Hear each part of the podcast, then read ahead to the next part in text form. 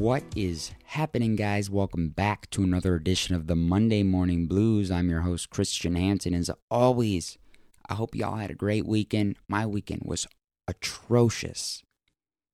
Atrocious. Absolutely atrocious. It all had to do with Friday night. But I'm not going to elaborate on that because this is not the time or place to do so. We're here to talk about music, right?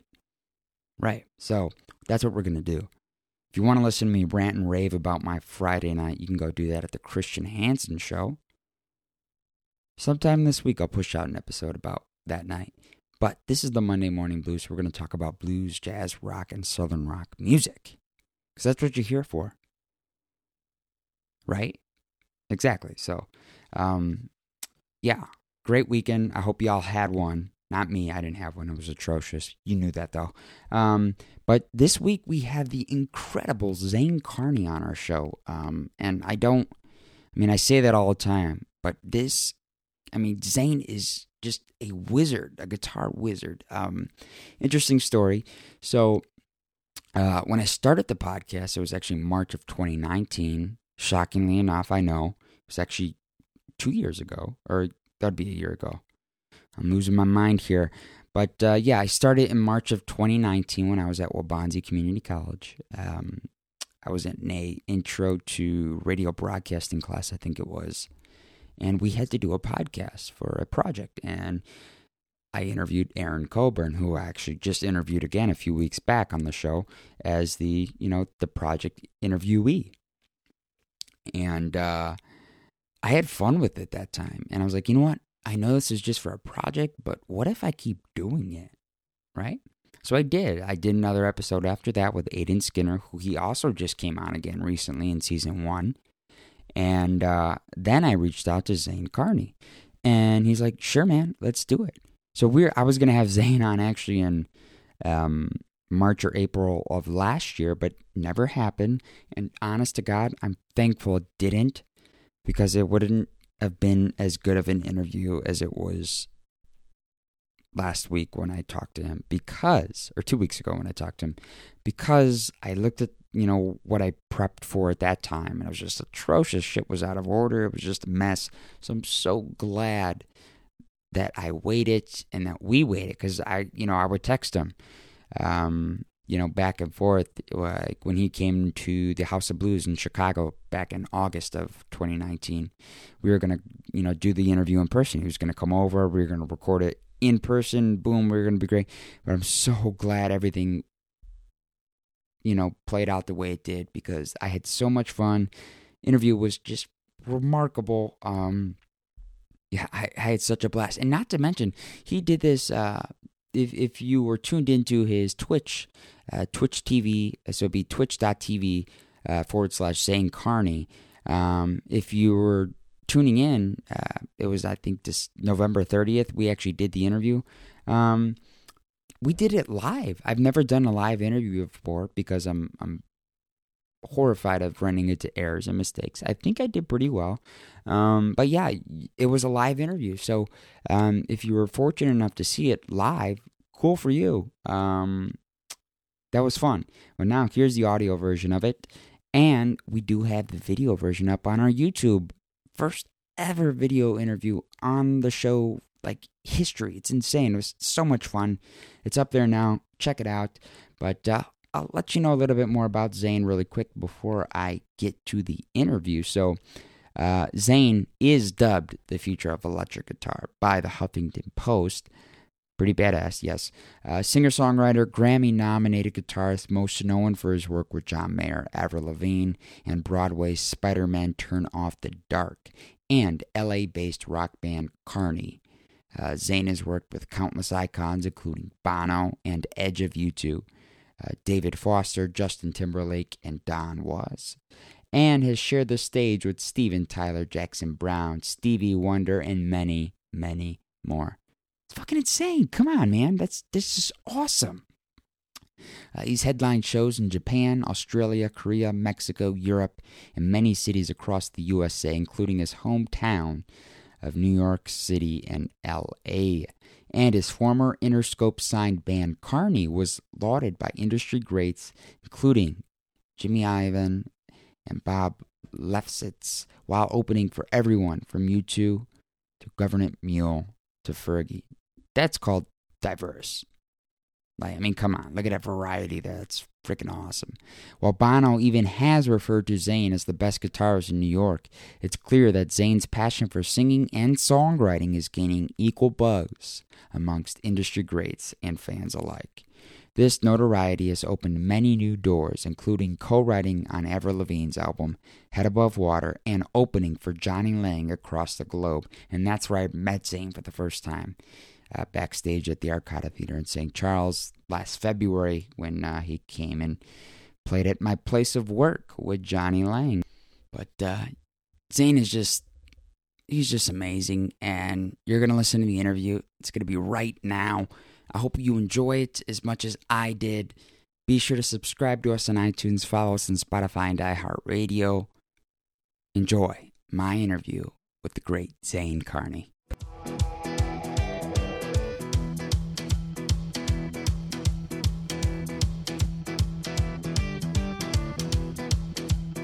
Alrighty, awesome. Well, um, I guess first and foremost, I'm so glad we finally made this happen. I remember I started the podcast. Actually, it was March of 2019 when I was at uh, community college, and I reached out to you, and you said, "Sure, we'll do the podcast then." And like it never, never actually happened. So it's been we've been kind of playing phone tag with it, and now here we are. So That's right, I'm man. Absolutely excited that we were able to come come back around and and make this happen. So first and foremost, just how have you been? Man, I've been good. It's I mean, I think part of the reason it's been hard the past year as as we all know is this weird pandemic changing Yeah. things so crazily. Crazy. But um I'm really grateful with with how life's gone the past 6 to 8 months and I'm aware of the privilege I have in in being able to uh have had an okay couple months. I'm hoping things get better for all of us Right. very very soon. But Mhm. yeah, musically I've I've done more this year than I was expecting, which is Really? very odd. Yeah. more like studio type of work, obviously. Yeah, re- a lot more re- remote recording sessions. Mhm. Um, I actually did some work, quite a bit of work at a couple studios in LA with Oh, COVID wow. restrictions. Mhm. So we did that a record with a wonderful friend named Comrade Sewell. Nice. Um, and um, yeah, I've been doing this Twitch stuff, which we'll talk about, I'm sure later.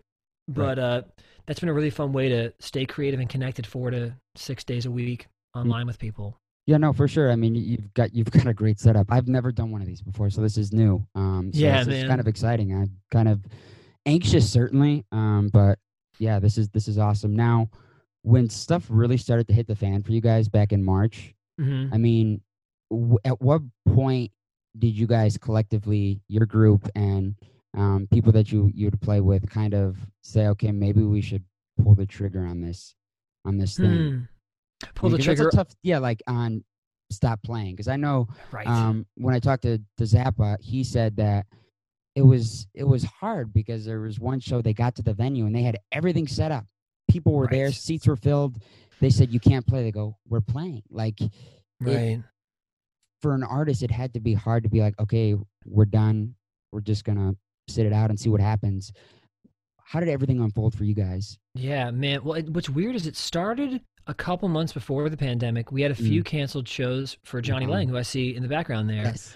Um, yeah, there were a couple of, of different family engagements and things that had to be changed. Mhm. And so we canceled our final three shows of 2019 Wow. with Jonny. And I thought, okay, well, this happens. Tours cancel shows all the time Sure. for a plethora of reasons. Sometimes the venue has, has to cancel because Mm. they didn't have the, uh, the the infrastructure they thought they did, and Mm. sometimes they're really sad about that because they Right. sold out tickets and they, oh, sorry, we can't do it. Um, so that happens from time to time. I thought it was business as usual going into 2020. Um, but I had already planned not an exit from music, but an augmentation or, or an augmenting of my Oh, music career. Really? Yeah, so I was getting back into acting uh, September of last year, auditioning Oh, wow. more and, and doing that. And so I thought, well, these shows are being canceled. 2020 is going to be the year of re-emerging um, as an actor. So this is great, fantastic. Um, and to that point, I got cast in a show in Los Angeles. It was Hair the Musical at the LGBT Center, Oh wow. and I was playing Claude in that show. So we were just set to open, and the pandemic hit 11 days before we opened. So yeah, that was that was tough. I mean, I was really excited about getting back into acting, and I still am. It's still very Sure, much something I'm I'm exploring and doing. But yeah, it was very odd for me because I was really interested in that transition, and Mhm. I didn't get to have it happen exactly the way I was dreaming. But Sure. man, my problems are very small compared to what everyone else is going through. Um, and then yeah, as far as as far as music, there was also a gig I had, a private gig with a band I have Mhm. Um, called Evan and Zane, and we were supposed Right. to play this this concert in um, not San Luis Obispo, it's in um, shoot Santa Clara County, I think, Okay. up in the north. Mhm. Anyway, the first nine cases of serious spreading of COVID were Right. in that county. Oh God. So we had a gig on March 11th, and they canceled our gig on March 9th. And No as you know, in the music industry, private gigs are you know merch, touring, private gigs. Those Sure, are kind of how you make a yeah. living. So it was it was a pretty big blow. So yeah, there was there were some challenging things, but man, we'll talk about this throughout the interview. I've Absolutely. I've been so lucky to find an audience online that's been there with me through this Mhm. time. I'm very lucky. No, no, absolutely. And the crazy thing is, I remember too. You you kind of did have a break too at the start of the year too, because I think Jonny actually, I think he came down with vocal. He had vocal issues. Right. Um, so that kind of put shows kind of. It was a little bit slower at that time too. But uh, right. Right. yeah, no, it's just absolutely crazy. Now, Crazy. I always find your backstory just rather interesting. Like hmm. it's it's like everywhere. Like there's not. It's what don't you do? That's that's. I'm, a- I'm a chaotic neutral.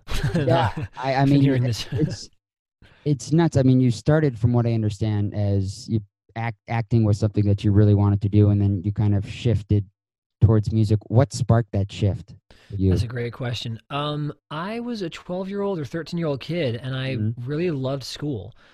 And this is a true story. I told my mom I loved math, I loved science, I loved history class, and I was just having a hard time going to auditions and doing my studies. Mhm. Thankfully, I didn't have a stage mom, so there was no pressure to perform or act. yeah, Um, so I remember on the date of my final audition for a film called My Giant, which I ended up booking and doing.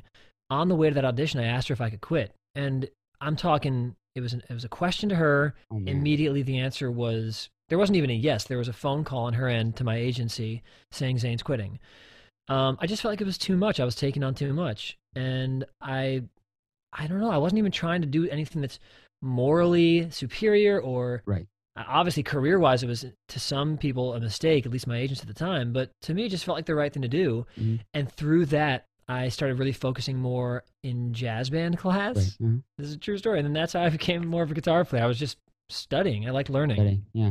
No, I- yeah I remember a 2016 interview. Um, you were quoted saying that you considered yourself the black sheep of your family musically, um, as far as um, because of being the jazz guy yeah, yeah, yeah. I mean, Yeah. elaborate on that. I mean, was it yeah as far as interest and likings go? Was it really that polar opposite? I was being hy- hyperbolic a bit with that statement, but but we grew up. You know, there was Elton John a little bit in the house. Definitely a lot of Billy Joel, some ABBA. I mean, I'm giving away my parents' taste in a in a way they would not appreciate because they were mostly Beatles fans. They had really great taste, but they also played this sort of 70s, 80s Sure. uh, singer songwriter music.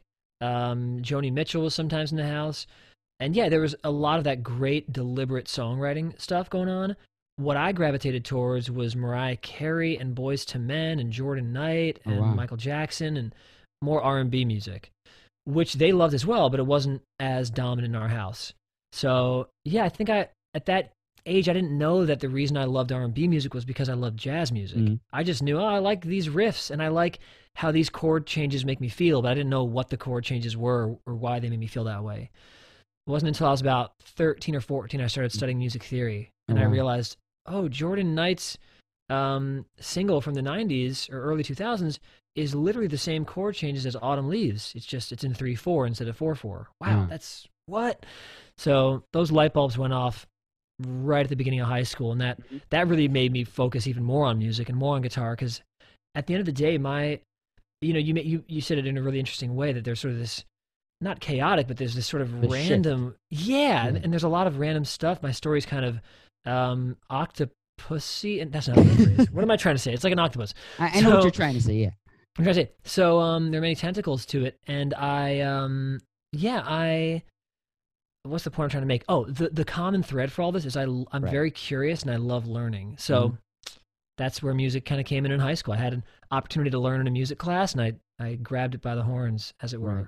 No, interesting. Yeah, and I think the thing that um was kind of cool too is you ended up going to actually pursue school for that. You went to USC's uh, Thornton School of Music. Um, was it why why that choice? Like, was it just were you Hmm. dead set on that, or was that just like, hey, That's I'm a fun question. here? I don't know if I've ever answered that. That's a that's a cool question because I was not dead set on it. In fact, two or three months into my studies at USC, and Mhm. I studied at the Thornton School of Music for Mhm. studio jazz guitar. Uh, I I was gonna quit music and get back into acting. I had called my agents at APA. Mhm. I had a um, pretty serious skin problems in high school, and they'd finally shit. cleared up in college. Oh wow. So I thought, all right, well now I can act again. Let's get back in acting. So even as a music major at college, I was not convinced I'd be a professional musician as a career. Really? Yeah, it's it's interesting. I I'm not quite sure when that shift really happened. It must have been over that summer uh, between freshman and junior and, and sophomore year of college. But Mhm. uh, yeah, so I, I went to USC because there are two reasons. One, I had applied to Juilliard, didn't even get an audition. Really? I yeah, I applied to University of North Texas, and I think I got accepted. I don't quite remember, that's but, an um, interesting one. and that's exact because it's very sight reading based. It's a very hardcore guitar program, um, and I ended up choosing UC, USC out of three or four schools, Mhm. Or no, seven or eight schools that accepted me. Most of them were the UCs in the California, you know, UC Irvine and UCLA, and I Right. got into all the UCs, and then I got into USC, University of North Texas, and I think maybe Berkeley or something else. Yeah. And I just had this gut feeling that being in the town where music's actually made was more important than going to Texas or Boston and being away from the action for four years. So Sure. Stayed in LA, figured, well, I can do both. I can play gigs and I can learn. Yeah. And it it, it really worked out well for me. I'm very grateful with, with how it worked out. No, yeah, absolutely. I mean, with with the acting thing as the backup, I mean, if, I think you made the smart choice to kind of Right. yourself there. But uh, yeah, Right. I, I didn't know that because I think you, you were at uh, USC was it like 2000 2003 to 2004. 2003. hmm But what's weird is I'm still 19 because I live in Hollywood. Yeah, there you go. No, it's the truth. I mean, that's what it is.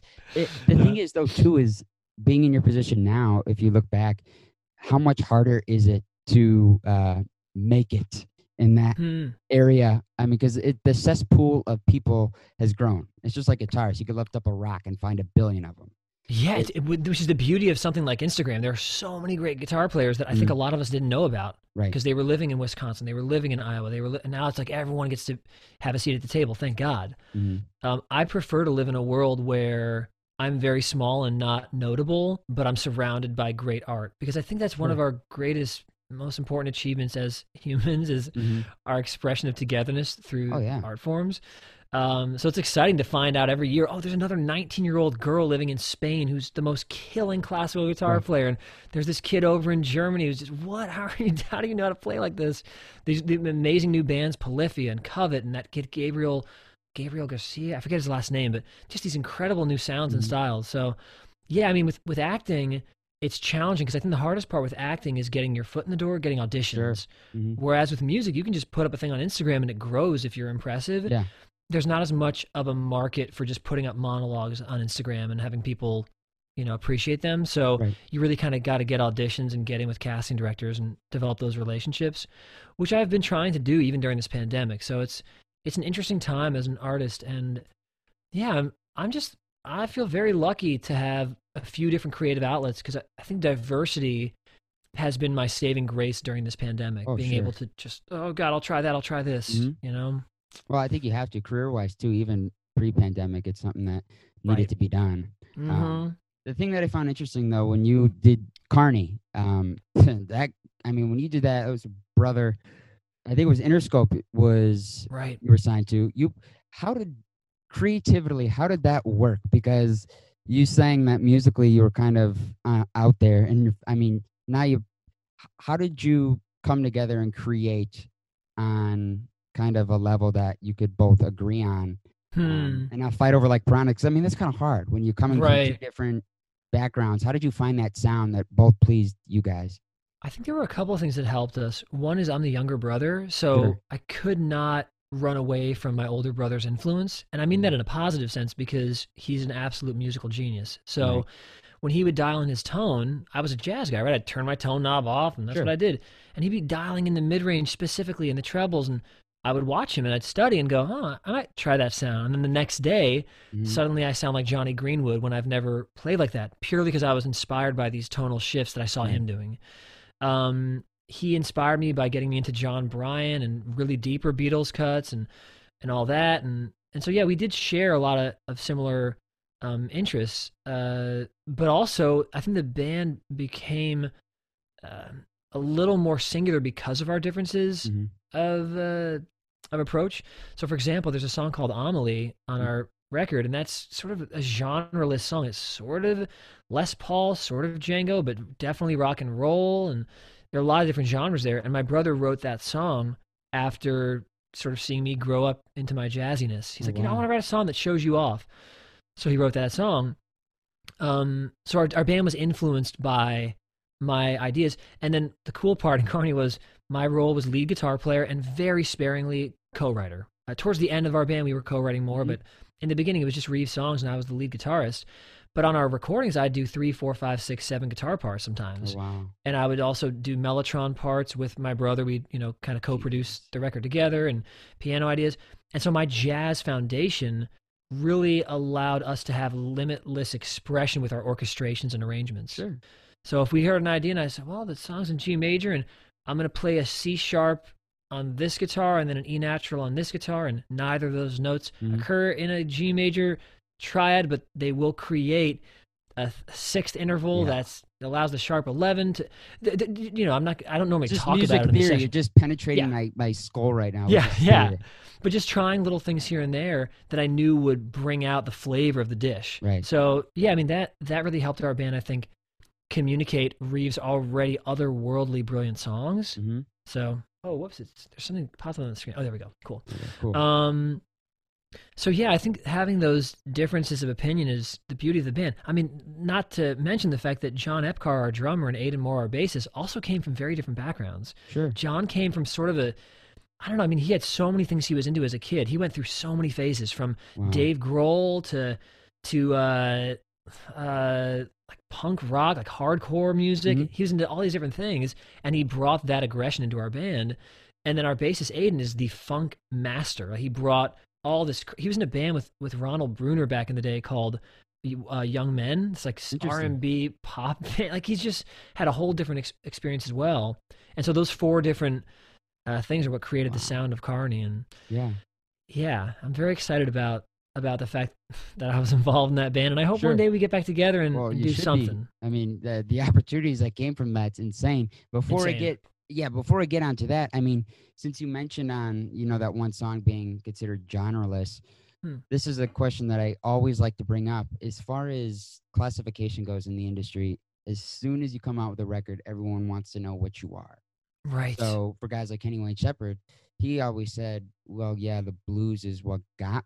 That's what made me made the name for me. But I'm not. I'm a musician who will play country or southern rock, maybe heavier rock. I I would classify myself as a musician more than a blues musician because you don't want to pigeonhole yourself creatively in the industry's eyes. Has Right. that been a struggle for you? And how would you kind of? I mean, how would you identify your sound as a whole? Hmm. I'm very lucky that I haven't struggled with that question. I know a lot of young guitar players, even even guitar players around my age, do struggle with that. How am I going to market myself? I- Mhm. I, don't know why. I, I struggle in so many areas in life mentally. I obsess. too. I get hangups, and yet in this one area, I feel rather free. Um, maybe similar to a chef, if they made a dish, I- I'll let someone else decide if it's a French Italian dish or an Italian French dish or a Moroccan. Mhm. It's like I don't. I, how does it taste to your mouth? Do you enjoy the flavor? That's Right. that's more my concern. Um, uh, with Carney, we used to joke that the genre of our band was Mysterioso. I, I came up with that. I was like, I don't know, it's because it's nothing. I don't know what it is.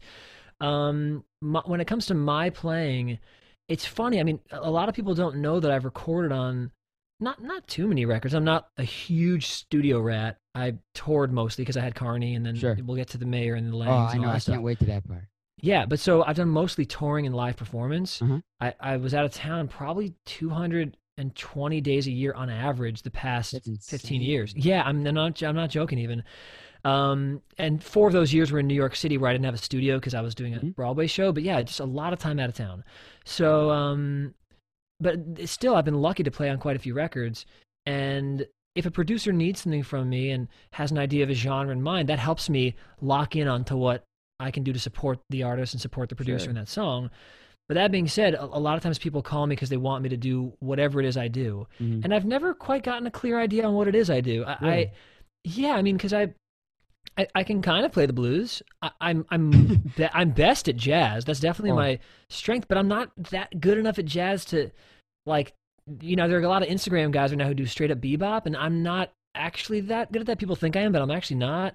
Um, my Django type playing is not Django ish. My Wes type playing is certainly not Wes ish. Mhm. Um, I think my number one thing is I love flavors and I love Sure. combining them in ways that make me excited. And oftentimes those are outside of genre. But I'm never trying to be subversive. I'm never trying to say, "Oh, let's make this classical but Lana Del Rey. Let's make this jazzy but but not Wes Montgomery." Right. I'm just going, "Oh, I love how this C sharp sounds when my tone is down this way combined with this triad. I love that." What what is that? I don't know. If someone else can decide for me, but I just like that feeling. Sure. So that's always been my. I, it comes back to that first answer of uh, as a kid I gave up acting because I loved learning and curiosity. Mhm. My curiosity is what guides whatever people perceive as my genre, if that makes sense. No, no, no, totally. That that's crazy. And to get on, I mean, the Carney, you that group. I mean, just from I, I I don't even know how to describe it. From U2, Fergie. I mean, when Right. when when you found out that Bono said that your best uh, guitarist in New York is you.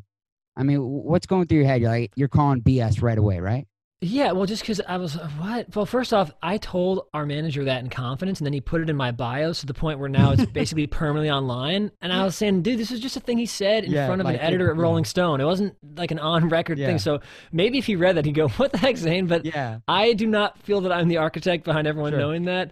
Um, I've left in the bios recently because it already was so proliferated. I went, all right, I guess I'm just going to embrace this. Right. And there have been other Mhm. things people have said off the record that I haven't put because I don't have that manager anymore, and I'm like, I just want Right. to You keep want to be this. careful with that. Yeah, I don't want to like make people think that I'm trying to latch on to Yeah, them. absolutely. Um, but yeah, and, and um, by the way, quick funny story that turned Go into me it. going going to Japan, and I was doing headlining shows of my own. And it's funny. I mean, I, I I'm not signed to a major record deal. Mhm. I haven't released a new record in six years. I've been Right. busy with other artists that I've been, you know, working with and trying to help their vision come to life and all that jazz. Um, and to be frank, I, I haven't prioritized myself the way that I probably should have, but that's okay. But what I have done is a lot of live shows as a solo artist in LA, Nashville, New York, Canada, Mexico, Yeah. Japan, all that. Um, and so I was in Japan, and the posters they had made in Japanese said, Bono says, best guitar player in New York. And it worked. It got people to come, but I said, oh, of God. course. And people were chanting, like, do a U2 song during the set. I said, I Oh, don't know any. Yeah. So I ended up learning one on the spot during a show, and now I do that song most of my sets, which is still haven't found what I'm looking for. Yeah. But anywho, um, yeah, I, things like that were really meaningful to me, and I don't quite know why people feel that way about me because I don't know. I, I've never tried to be the master technician, and I've never tried to be uh, the tone perfectionist. I mean, I care about all these things, but I Sure, yeah. I just follow whatever the day makes me feel like I want to follow, and it's cool that that's turned into people liking my playing. That's that's pretty special. Yeah, no, it's got to be a trip. Now, opening for, I mean, what what is that experience like? I mean, it, That was the coolest show. Yeah, so we were able to open. Carney opened for U2's final 360 tour show, ridiculous. and and the bill was Carney, Arcade Fire, U2. So it was like Diverse, oh, very. my gosh, yeah, it was awesome. Um, it was really special, but it's. I mean, I'm giving away my my younger brotherness yet again, but one of the most special moments that I remember to this day was I stood back while my brother sang Bohemian Rhapsody because during Mhm. that time of our band we were doing that song in our set, and it was just a solo piece he would do for uh, two and a half minutes.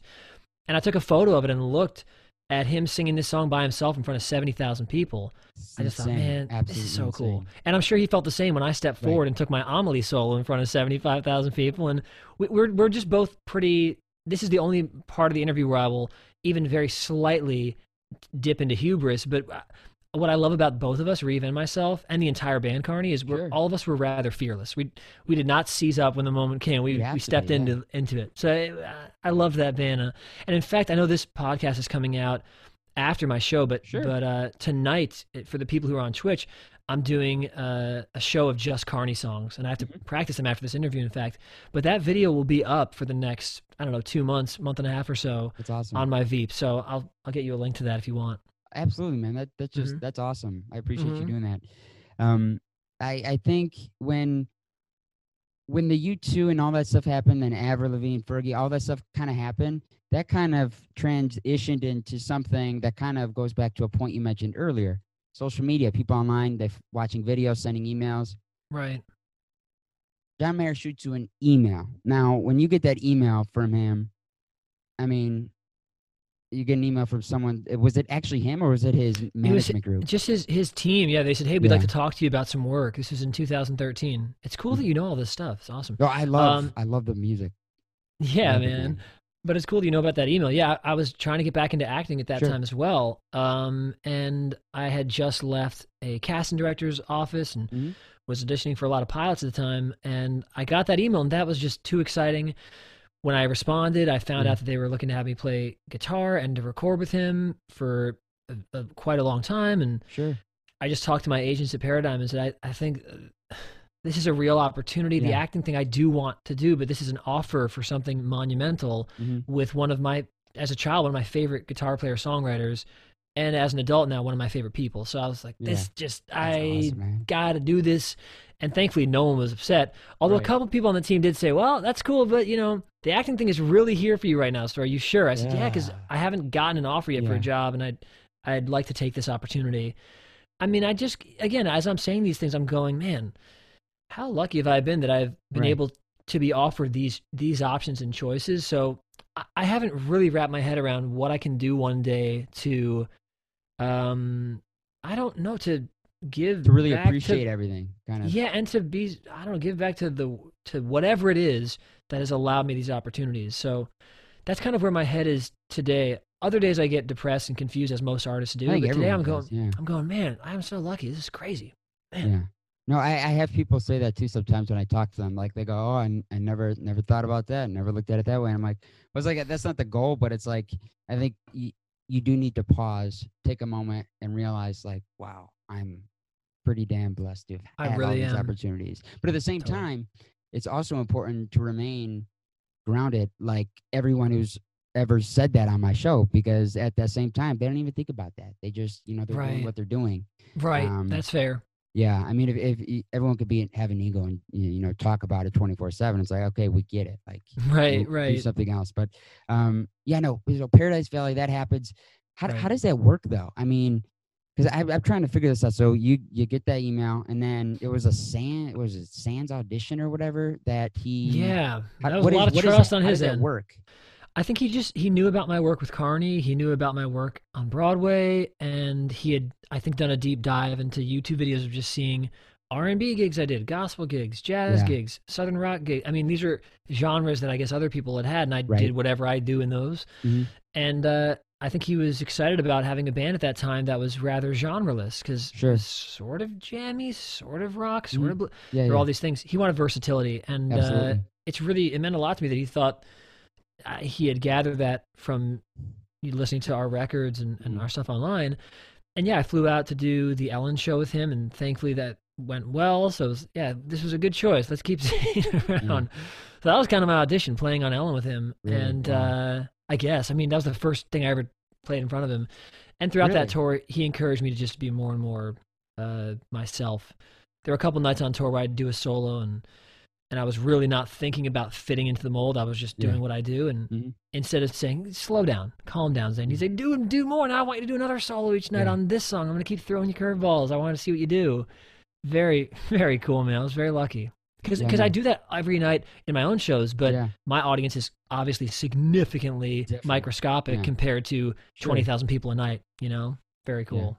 No, that's insane. So, and the cool thing is that was actually done. That record, Paradise Valley, was recorded in Electric Lady. Um, Actually, oh, th- th- you know what? May I? Go You've done so much homework. So, Electric Lady, he actually did this record with Chick Corea and Walter, like the whole crew. You know, really, uh, Walter. Yeah, so he did the record there.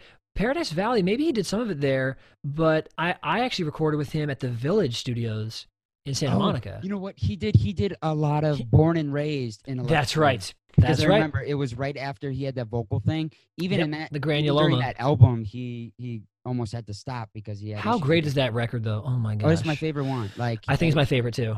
I mean, it's just the most I think that was more of like the hey, this is this is this is the real me inside. This is me screaming to escape. But um, anyways, forget that. So Yeah. you you get in there, and how how does that work though? Like the the rehearsing those for for a tour like that. I mean, you're going from um a little bit different type of production to a this type of production Right. as far as rehearsing goes. How how did how did all that kind of come to be? Man, I loved the process we had. So I, I went straight from Spider-Man Turn Off the Dark, where I was playing the Sure. same set eight days a week. So Mhm. six, some days I was doing two shows a day, Yeah. to learning 60 songs in about two weeks before our first rehearsal. I would take that any day over playing the same. As much as I, I'm grateful to Broadway and love that job, I I love learning. And in fact, my Twitch channel, which what we do a lot on there, is this thing called a live learn. So a live learn is someone donates between $25 for this Oh, wow. goofy thing called a one listen live learn, where I just listen to a song once and play it back, which is kind of a magic trick, I guess Interesting. And then it goes all the way up to a thousand bucks if you want me to spend 12 hours Wow. charting out like an emerson lake and palmer Mm-hmm. masterpiece. So we have all these gradients in between. And so i'd say when i go on twitch four days a week i uh yeah most of what i do are these live learns so i love learning songs and i love charting them out. So when i got the call to learn you know all of john's previous material and and all the born and raised stuff it was fun for me. I love sitting down and understanding how things work. Again coming back to that refrain of i, I love learning and I'm very curious. So I love that process. And once we rehearse, I mean, I'm such a deliberate learner. I, I have a specific process for acting and music work Mhm. that allows me to show up basically on day one of rehearsal ready for the performance. Because I, Wow. I just don't do well with uncertainty. I, I mean, in, in the jazz impro- improvisational sense, I love Sure. uncertainty. But when it comes to being hired and having someone uh, feel calm and collected to guide the ship, if I'm a worker, if I'm a hired gun, I just I don't want to show up not knowing what's going on. So there were times during the rehearsals with John where he would say, "Can you play this guitar part?" And then I'd play it. Actually, play the other guitar part on the record. And then I'd play that. No, play the third guitar part, the Yeah. high part. And I knew every guitar part on every song I had learned, just because I that made me feel excited and and comfortable about with creating. You know, just like if you're in jazz, like you don't want to improvise over a song where the changes keep changing and you have no idea what's happening. You want to know Yeah, the no, no, no. And then you can improvise. So Sure. yeah, that's that's the way that I show up to work. Absolutely. Now, um, w- when it comes to your solo stuff, and I mean, you're in, I mean, you're in so many projects, Evan and Zane, and then you did the the one with uh, Tommy King. Um, the yeah. little little thing there. I mean, when when it when it comes to doing all that, what what's the hardest part for you as far as management goes of your own self? Because I mean, self management is tough. Like there's times, literally even with this show, where it's like, oh yeah, everything's great. I'm booking so and so. I'm booking this, and like, oh wait, I gotta slow down a minute. Like I got too much. Right. How do you how do you deal with everything? I mean, you have your hands in everything, literally. Man, I I deal with it terribly. Ask Yeah, my girlfriend. Ask. I'm so I'm just, and I mean this in the sense of I overdo it. I have I have a hard time saying no, and sometimes I hear this voice in my head of a reasonable friend who Sure. I, is is nameless. It's just uh, the concept of a reasonable friend saying, you know, you got to learn to say no. Sure. And yet in my mind, that friend has a full time job and a salary, and it's set in stone. And it's easy to say no when you have a 40 hour work week. Right. I know this from having done Spider Man Turn Off the Dark on Broadway. I know it's easy to say no when you know that your work is being appreciated, it's being honored financially. Mhm. Uh, you don't have to worry about that. But when you're a freelance solo artist, I mean, I have friends who have gone from making negative 10 grand one year to 400,000 the next year because their song got picked up Yeah. by some artist and got cut. So it's a very wild journey. So I have a hard time saying no. So I go, Yeah. well, this could be fun. I, I want to do this gig and I want to do this, um, produce this artist, and I want to go into the studio and make sure that this record I worked on is totally finished with 100% my guitars. And I have to, that means I got to give up my off day on Sunday and go in and finish it. And I, um, so yeah, I was just talking to my to my partner a couple hours ago before this interview, saying I I did it again. I've overdone it. I don't know how I'm going to get everything done the next three days. Yeah. Um, so I'm constantly trying to work on that. I think for me personally, this is I don't know that this applies to anyone else, but I've always felt that my path is much more creative than being a hired gun, and yet most of my work outside of Carney and a few other things Right. has been hired gun. So Evan and Zane, that's creative work, and that's my band with Evan Rachel Wood for Sure. listeners who are curious. Uh, Carney, my band with my brother Reeve and John and Aiden, obviously creative work. My solo artist stuff, obviously creative work. Um, but I've done a lot of stuff, you know, uh, being a hired gun for Mayer, for Jonny. I've co-written with Avril, and that's also creative work. But long story short, a significant amount of my time and energy has been touring with Jesse McCartney or Renee Olstead or May or whoever Mhm. else. Um, and as much as I love those things, I think the path to learning to say no is going to be really putting my foot in the ground as a solo artist and releasing material I've been sitting on for six years and getting out there again uh, in the recorded space. Sure. I, I- I've been lucky to sell out shows in LA that I should not. I have no right selling out without a record out, but it's because people in LA are very supportive and have known about Carney and other things, sure. so they show up. Um, but yeah, man, I, I got to take that next step into the recorded world, and that's that's what I'm laser focused on. But I'm sorry this this answer's so long, but No, even no, as it's I good. even as I say that, I'm currently producing an artist, and uh, we're going to finish insane. that in the next couple days. And I'm uh, doing my Twitch stuff four days a week and Yeah. making sure that's consistent because that's how I'm That gonna be able to. insane. It's so fun, dude. You got to come hang.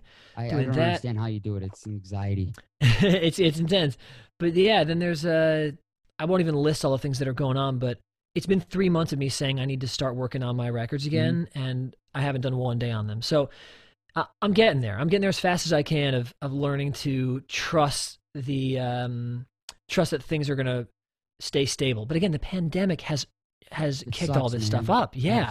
Because I'm going, man, I just want to make sure I can make a living. I mean, that's what, Right. what most of us, I think, are thinking about as musicians these days, not how do I perfectly express myself as an artist. So I'm, I'm still finding that balance. Yeah. But um, I have a feeling I'll get there in the next few months. I, I feel I feel that.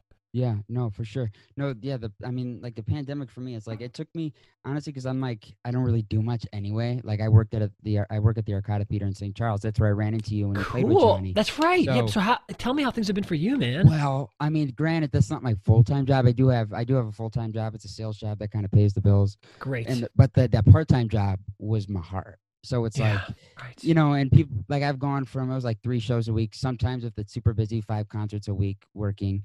Um, Mm. and I loved it, but it took me like month seven to really right. realize how much I missed it because I never did anything. Like I was I outside of the theater, I was stayed home, did nothing ever. So it's like now it's hitting me hard, like really I hard. to, um so my heart goes out to you, man, and I I relate to that, man. That's yeah, because I, I I love being social. I'm sure I remember meeting you. You know, you're very Yeah. social when you're Mhm. in that space.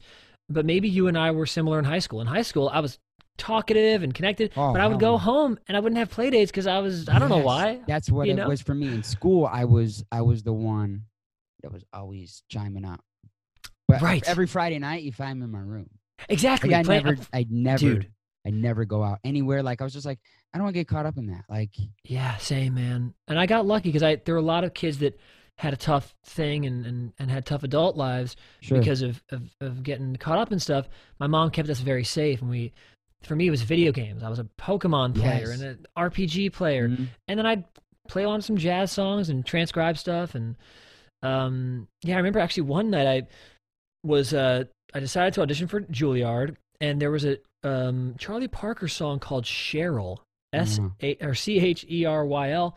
Um, I had never heard this head. It's a blues head, apparently. Hmm. And they said, "Oh, you need to send this in." So I transcribed it in about an hour or hour and a half, and then recorded it in my bedroom and sent it off. And my brother, I remember him saying, "Whoa, that's crazy that you can do that. You can transcribe that fast." I don't know, man. But this is because I didn't really hang out with friends. I would just come yeah. home and do this stuff. Um, so I, again, I'm not, I'm not trying to, no, you know, promote too much, but that's kind of why the Twitch thing I think works out well, is because absolutely. I, I love transcribing. I love that stuff. So we have fun together. But anyway, I'm, I'm getting off track, man. I'm, No, it's good, man. it's tough, man, not having that community and not being able Yeah. to physically go see a show and hang out Mhm. with people after. And I'm glad seven, eight months in, you're finding a way to do that. I mean, you're doing a lot more of these podcasts. It seems yes, like. I started in March. What started is two weeks, and then I'm like, oh, I'm gonna have to find more guests.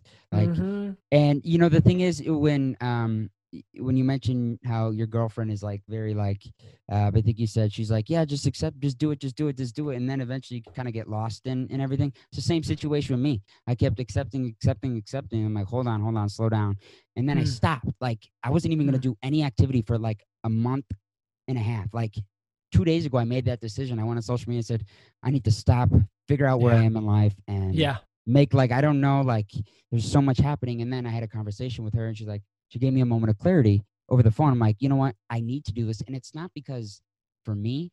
What I realized was when I said, hey, I need a break. I need to figure out what's happening in life. It's the messages that I got and texts and emails from people saying, Right. "Hey, I'm 17 years old.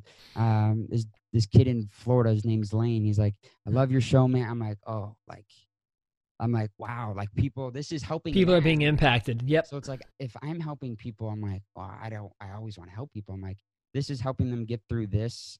Right. I have to do this. So it was like that was like a moment of clarity for me.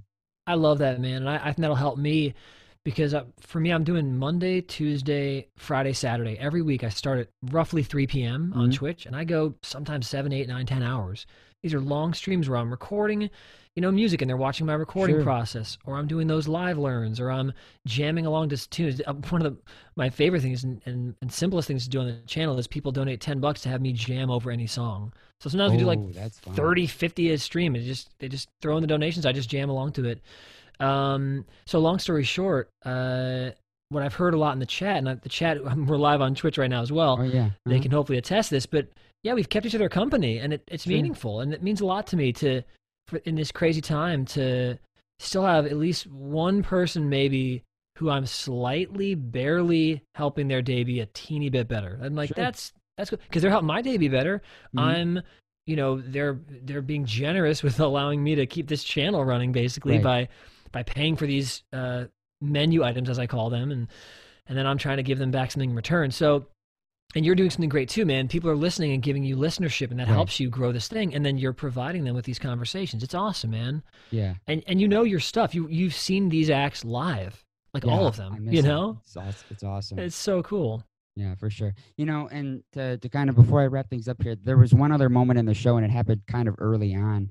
for me when I when I started the podcast was when I talked to Bobby Rush. There was Mm. um there was a moment in there at the end of the call, and he goes, you know what? Like he he like got off track. He goes, you know who I appreciate the most? People like you, the young ones, still supporting the blues. There's nobody who's ever wanted to talk to me that young, and I was just like, I had a moment. I'm like okay, maybe like there's this responsibility because as time goes on, I mean, all we have left of the old, like the first wave is Buddy Guy, Bobby Rush, and well, from Chicago, 91 year old Jimmy Johnson. Like, Rush Right. Rush gone. Uh, uh, everyone's leaving us. It's like right maybe I have this responsibility that I have to branch out and keep all this spreading the good news Yeah, man yeah wow it's just absolutely crazy. But I can't thank you enough for actually. We finally got this to happen. i'm so this glad we finally did man Yeah, I mean, I was like, I was looking at my emails and go, dang, like I, when Jonny Lang came to the House of Blues, it was last August. yeah You're like, I remember I texted you on we were going to do I this in person yes, where I was yeah like, i know I was like, oh, I never have, but it happened now. Um, in I think the the the chase to have the interview finally happen ended in the most perfect spot, 2020. Like yeah way- right Uh, but uh, no, this has been great. I, I really appreciate you doing this. My absolute pleasure, man. Thank you for you know learning so much about my Sure. life and, and bringing these questions in. This is so awesome, Absolutely. and. I and I hope we'll see you over on uh, on Twitch. We're gonna we hang out quite a bit, man. We have some fun yeah, I times. saw your schedule. Yeah, and, and if you ever want me to to put you down for one of these shows on uh, on Mondays, I'm doing this Monday night residency on Oh, wow. It's this Okay. website. They do live streaming There's ticketed another thing you do. Jesus. I know. Well, the, the thing about this though is I'm just you know kind of trying to to continue to keep my solo artist stuff alive. Yeah. So every Monday night I do a themed concert Oh wow. for 90 minutes, and it's been so fun. We have so much fun, and uh, I think I might extend it into 2020 until the pandemic restrictions lift for live touring. Sure. Yeah. My plan was just to do it till the end of 2020, but Right. I didn't think about how winter's the worst time for viruses, so Yeah, it's it's probably going to be weird until April, May, June. Who knows? Yeah. It's way Um, worse now. Yeah, Crazy. so I'm just gonna I'm gonna keep doing them, but uh, yeah, man, I'd love to have you at one of the shows. Oh man, that'd be that'd be an absolute trip. I, I really appreciate you doing this. Yeah, man, my pleasure.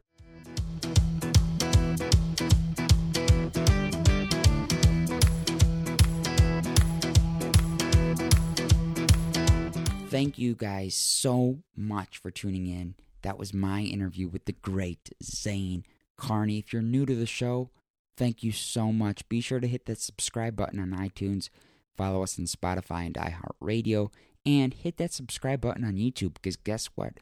All of the interviews are up there as well. And starting with Zane's video interview up there right now. video interview of me and Zane talking about music, about about the show. Like it's up there. You could check it out. We're gonna have video content coming at you every single week. Um, but yeah, it's gonna be straight video from here on out. It's gonna be so much fun. All thanks to you guys for giving me the creative, you know, mindset and opportunity to grow with the show. You guys have made me so much better of a person, and I can't thank you guys enough. So thank you so much for tuning in. Visit www.themondaymorningblues as well to listen to all of our previous uh, week shows and find out more information on all of our guests. You can shop some merch if you want. Holidays are right around the corner. You can get it in this week and it will be there by Christmas, so that's exciting. But don't wait. Wednesday is a cutoff, so if you get stuff on our site, Make sure it's before Wednesday so you get it in time for the holidays. But thank you guys so much. Y'all have a Merry Christmas, Happy Holidays, Happy New Year, and we will see you in 2021 on the Monday Morning Blues. Stay safe and be well.